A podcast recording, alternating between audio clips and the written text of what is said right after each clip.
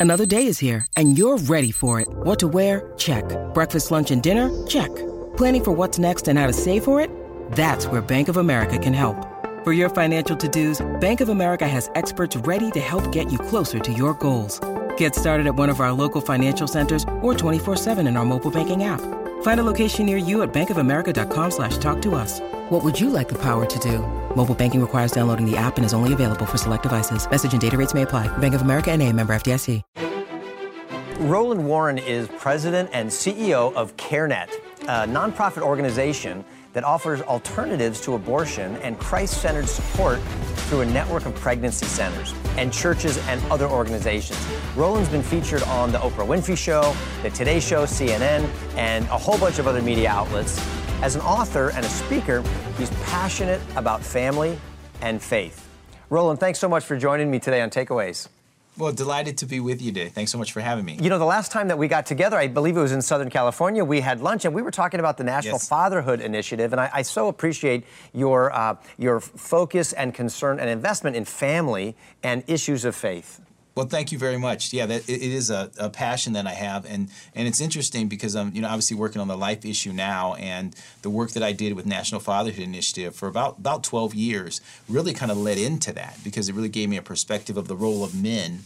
Uh, in the life issue, which is really critical uh, in a situation uh, as we deal with you know unplanned pregnancies and, and the result of that. So engaging men is critically important in terms of the work that CareNet does. Roland, I so appreciate and respect your uh, position on these issues, and also uh, I, I just I love your your background. You graduated from Princeton and from Wharton School of Business. You spent 20 years in the corporate world working for companies like IBM and Goldman Sachs, and now you are investing your time dealing with the issue of life. What led you to CareNet? Well, you know, it's interesting. It's, it's a, sort of a, a longer sto- story that I'll say very quickly. But you know, when I was in college, I got my girlfriend pregnant. Uh, we were both undergrads at Princeton, and um, I was a junior. She was a sophomore, and she was uh, encouraged to abort. And uh, she didn't want to do that. Uh, we decided to get married, despite you know the encouragement to abort. And uh, we've been married for, for over 40 years. And so, pretty early on, as a kid who grew up without a dad, you know, I was, kind of moved into fatherhood and had the life issue and the fatherhood issue both come together. So as I left Princeton and went into the business world, I thought that's where God had me. But the reality is that that lesson that I learned way back when I was a 20 year old college student was really very connected to uh, the work that, that God has given me to do. I kind of think about myself in many ways like Wilberforce, these two great objects. You know, he had these two great objects, reformation of manners and abolishment of slavery. For me, it's really helping those who are vulnerable from the standpoint of those in the womb, but then also building strong families and helping fathers be the best dad that they can be. And certainly the life issue is sort of ground zero for both of those things. Fatherhood begins at conception. And so uh, it's very much connected to uh, the work that I do and, and the call that God has for me and my personal uh, story and personal narrative. And just to finish that, my wife ended up graduating uh, from Princeton, not with just one kid, but with two. I told her she'd never become a doctor or whatever if she if she if she decided to have the child. Well, she's been a doctor practicing over 25 years. So I've seen in my own life how you know when you use God's plan. Uh, and, and you focus on what God has called us to do. Don't let one mistake uh, be complicated with a second mistake, that being an abortion. We can see the abundance from that. I want to make sure that people don't miss something you just said. You just said fatherhood begins at conception.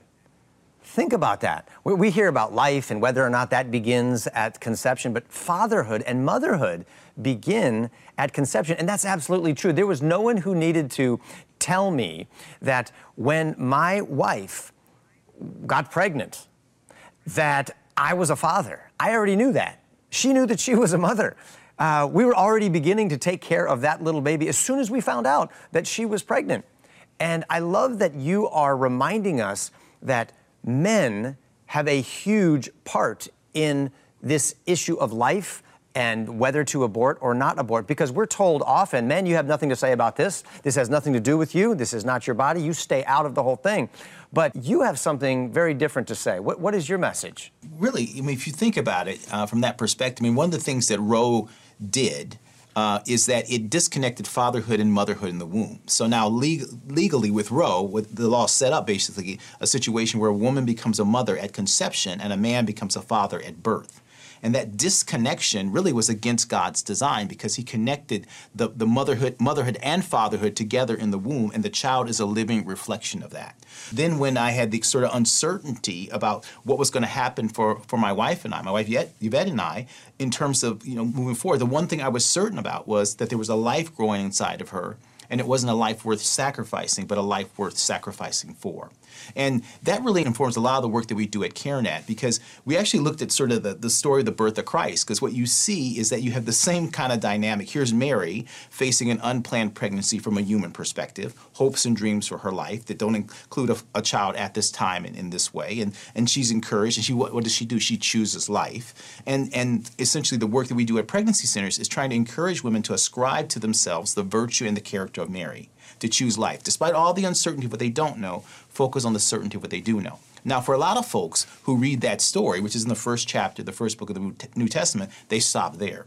But you need to keep reading because what did God do to make sure that Mary's unplanned pregnancy wasn't a crisis pregnancy? Well, he sent an angel to Joseph. And Joseph had a plan. He was going to divorce her quietly.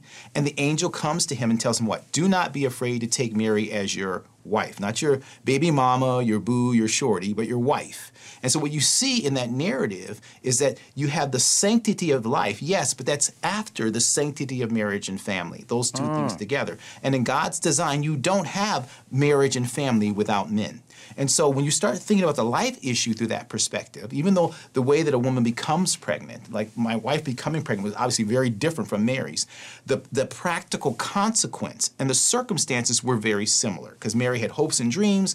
What's Joseph going to say? What's my family going to say? How I'm going to take care of this child? All that uncertainty swirling around. And she chose life. And so the guy was called into that as well. The father was called into that as well. And Joseph was called to do two things to be a husband to her and a father to the child growing inside of her. So when we think about this issue in terms of like the way, a way forward, then we have to be calling men. And I'll just give one other point.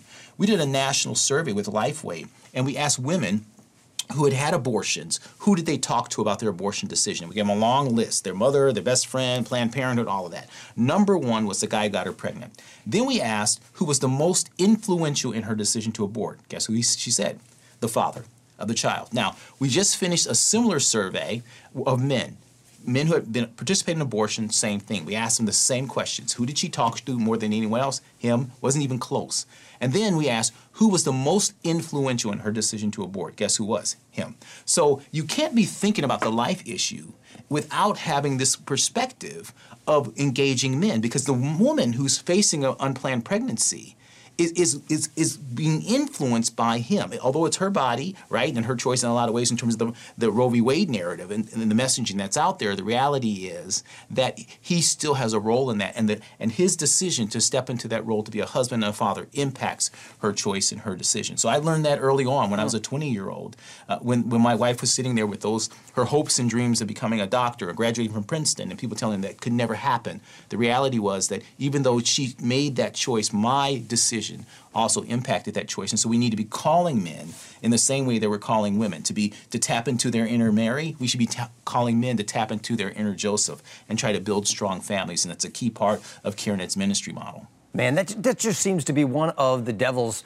uh, most commonly used tactics is to try to uh, dismantle the correct narrative and take some issue out of context and uh, just, just make it about something else. And I love that you are putting uh, the idea of life uh, back into the context of family and motherhood and fatherhood beginning at conception. That's just brilliant, and we need to get back to that narrative. I'm so happy that you're doing that. And there are those who are profiting off of the whole uh, abortion industry. And so it makes sense to them, makes sense to me that they would want to disconnect the baby and the birth and the mother from the father and from the idea of marriage and family and God's design. And of course, that's exactly uh, what, what, they're doing. Roland, let me ask you when someone walks into one of uh, the pregnancy care centers uh, as, as part of CareNet, how is she greeted? How is she met? And, and what's the kind of counseling that she receives? The thing that we really try to do on the front end too is, is, is our our brand promise, if you will. I'm a business guy, so I have to use some business terms. Is really for her to have compassion, hope, and help because we model what we do after what Christ did. He offered compassion that gave people hope, and then he gave them help. And so we do the same thing with someone who's facing a pregnancy decision. We meet them at their point of need, and then we call them into this kind of this relationship so that we can start offering them the type of support that they need and try to help them understand their options and understand that this life growing inside of them is not a life worth sacrificing, but a life worth sacrificing for. But the other piece, clearly, too, is that ideally we want the guy to come as well because we know that his his impact and his uh, support uh, for this life decision impacts her. 86% of the women who've had abortions historically have been unmarried women, and so this whole notion of engaging men is so critically important, both at the point of, of conception, obviously, but then also as she's making this decision and struggling with with the missing support, if you will, uh, that can happen if the guy does not step into that role. And so one of the things that we clearly want to do as we walk her through the different options that she has has is mm. we want to try to engage the guy and have a, a, a ministry per- partner with him while we're also talking with her.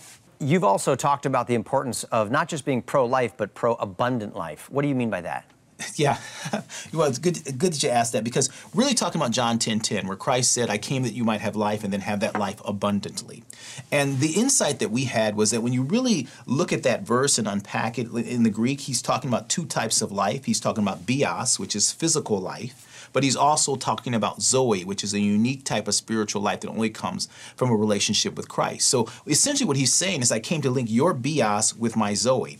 And when you think about that in the life context, it means that we can't just be focused on saving the baby in physical life, as God honoring as that is. We also be, want to make sure that that child is a heartbeat that's heaven bound, because that's really what Christ wanted us to be heartbeats that are heaven bound, to link our bios to his Zoe. And so, from a pro abundant life perspective, you're really thinking about it in that context, because Jesus wasn't pro life. Jesus was pro abundant life. And the way that we know that is because he said he was. And so, a key part of the pro abundant life perspective is that first piece that I talked about, which is God's design for family. God's design for family. That's the first pillar that holds up sort of that pro abundant life roof. And that's the reason why we're focused on not just saving babies as God honors as that is, but also building strong families so we can break that intergenerational abortion cycle that happens too much and that happens too much in our culture. Roland, I love CareNet. I love all of the pregnancy centers, uh, the women's resource centers that you work with, and there's so many success stories. Uh, and I also love that you even help women who have already had abortions. Uh, there is a great story that I want uh, everyone to see right now from Anita and to see the, the hope and the help and the healing that she received. Hi, my name is Anita and I'd like to share a little bit of my story with you. I have always went to church However, I never opened up the Bible to study it myself. I was very independent, but had very low self esteem. I had to grow up very quickly because my parents divorced when I was a teenager. I had good relationships with my family. However, when I got older, I moved to Houston, and um, that's where I started my career. We had lots of friends and um, single, but at 28 years old, I found myself pregnant. I was devastated. And I never heard of a pregnancy help center before. So I went across the street from the church I was attending to Planned Parenthood. And also, the pastor at the church I was attending had just said when the abortion subject would come up, he would just say it was between the woman and her doctor. So I went to Planned Parenthood and I went to my physician and neither one of them told me that there was a real life baby inside me. Instead, I went to a clinic, drove myself, never told anyone, and I'll never forget that day when I drove myself back. I just laid across my apartment floor and just cried. I was sad, I was empty, and I was definitely lonely and ashamed. I was a believer in Jesus Christ, and I had asked the Lord to forgive me for having that abortion. However, I never received any type of counseling to help help heal me physically or mentally. I had started attending another church, and by that time, I'd married a wonderful man. And after our 10th wedding anniversary, he decided that we should go move to Crossville, Tennessee, small city in Tennessee. And when we were there, we found out about Pregnancy Help Center. We were board members, we volunteered, and we even had a couple fundraisers. But most of all, that's when I had to tell my husband about the, my abortion many years earlier. At the Pregnancy Help Center, I took a class called Forgiven and Set Free. That was a weekly class, that one on one counseling that started my healing. And that's when I knew that the Lord had a purpose for my life. Roland, how, how can people find out more information about CareNet? Well, simply you can go to our website, which is care-net.org, care-net.org. Also, uh, you want to learn more about what we're doing, you can go to another site called makinglifedisciples.com. So care-net.org and makinglifedisciples.com. And, and that's a way that you can learn more about what CareNet is doing because it, this is work that really needs to be done. And uh, God certainly has a call on all of us to be life affirming and to help people not just have life, but have abundant life, uh, consistent with what Christ called us to have. Roland, thank you for shedding light on the important work that you're doing. When we come back, we're going to discuss the implications of Roe versus Wade being overturned and what that means for pregnancy care. We'll be right back.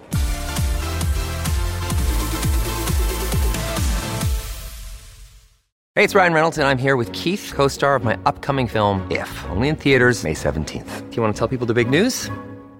All right, I'll do. Sign up now and you'll get unlimited for $15 a month in six months of Paramount Plus Essential Plan on us. Mintmobile.com slash switch. Upfront payment of $45 equivalent to $15 per month. Unlimited over 40 gigabytes per month. Face lower speeds. Videos at 480p. Active Mint customers by 531.24 get six months of Paramount Plus Essential Plan. Auto renews after six months. Offer ends May 31st, 2024. Separate Paramount Plus registration required. Terms and conditions apply if rated PG.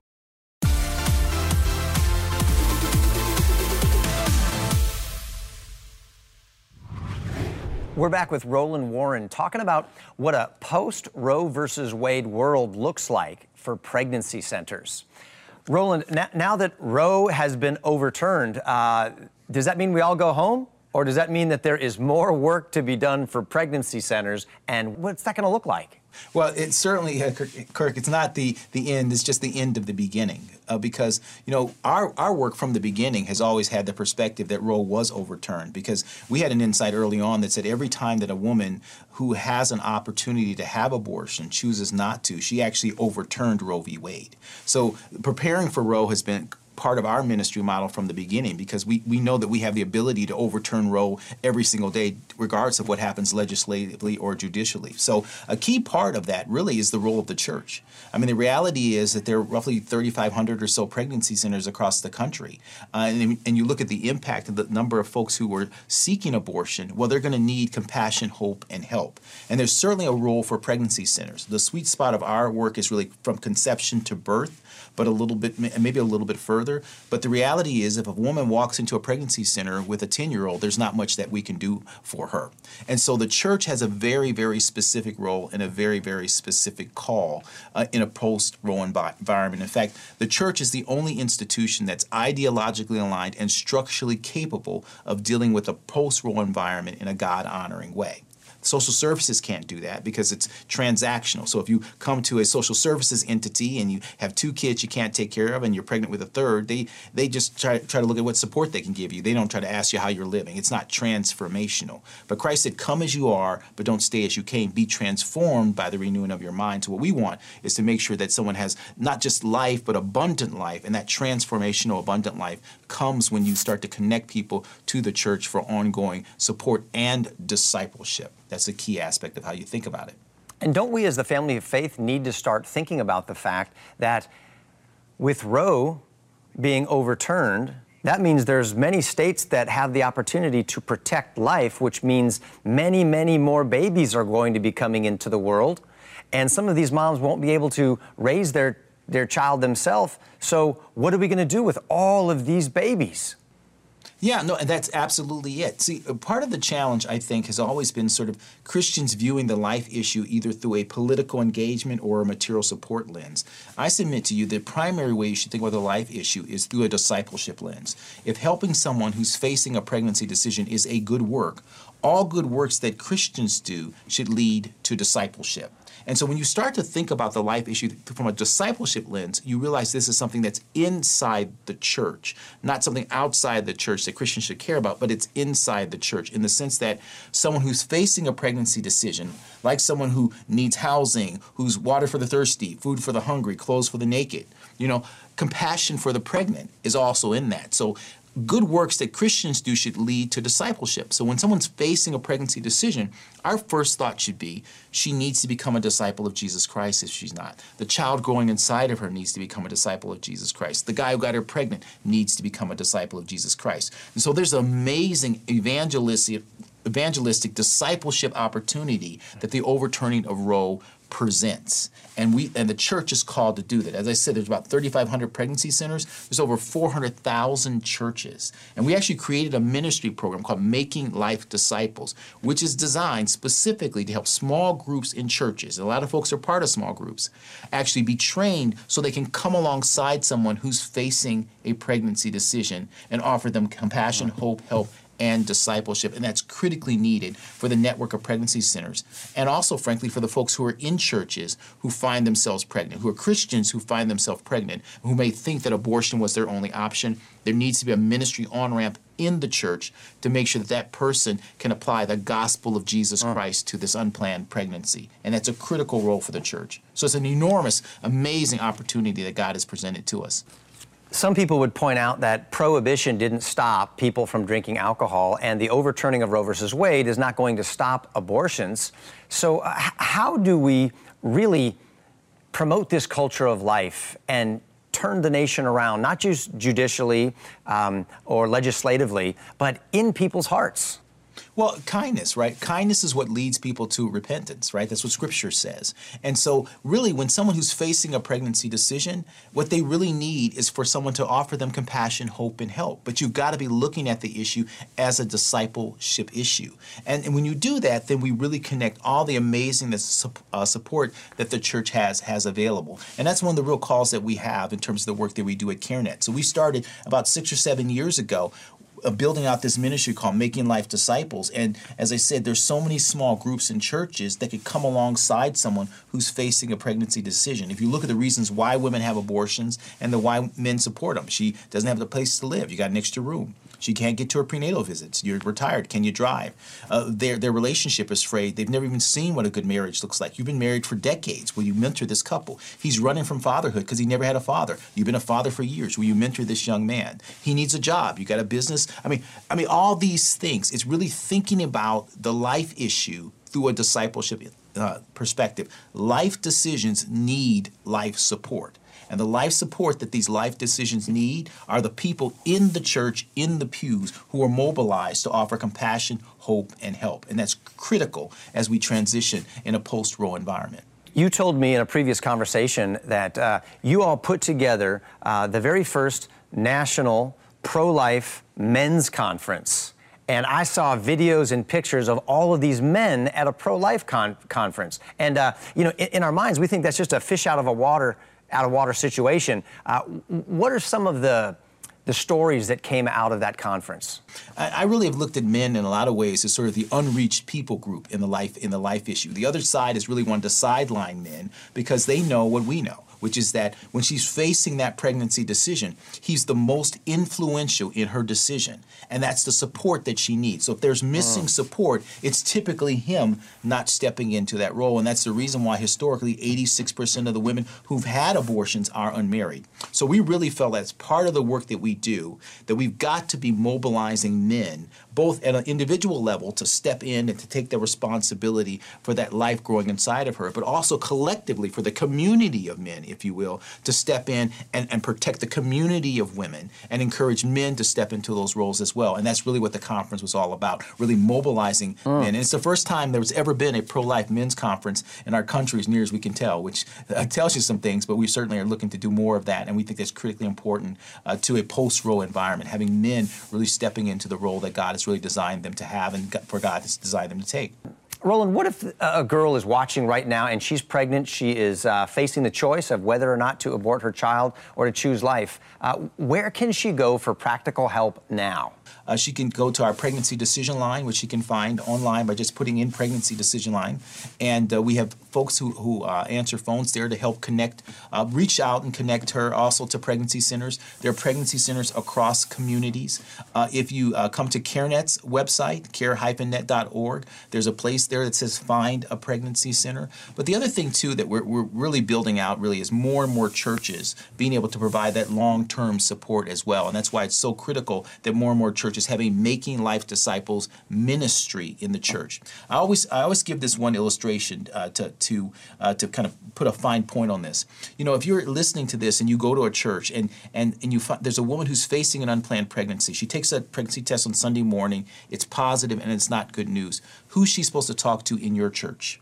There's typically nine days from the from the time the woman confirms her pregnancy till she has, and sometimes even would have or even a schedule an abortion. Nine days. So she has to know in that moment who to contact.